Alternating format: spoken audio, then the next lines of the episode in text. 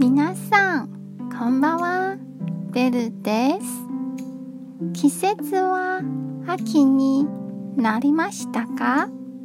いかがお過ごしですか？台湾の秋で最大のイベントは中秋節中秋節です。家族や友人と集まって一緒に食事をします。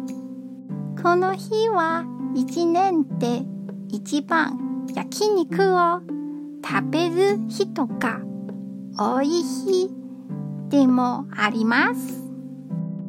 玄関の前や道路の上で焼肉パーティーをたくさん見られます。なんで焼肉をするのかというと意味はありません。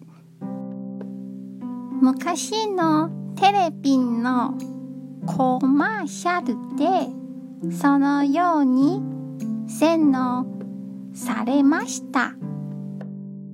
今日も一日お疲れ様でした。ゆっくりお休みくださいね。じゃあまたね。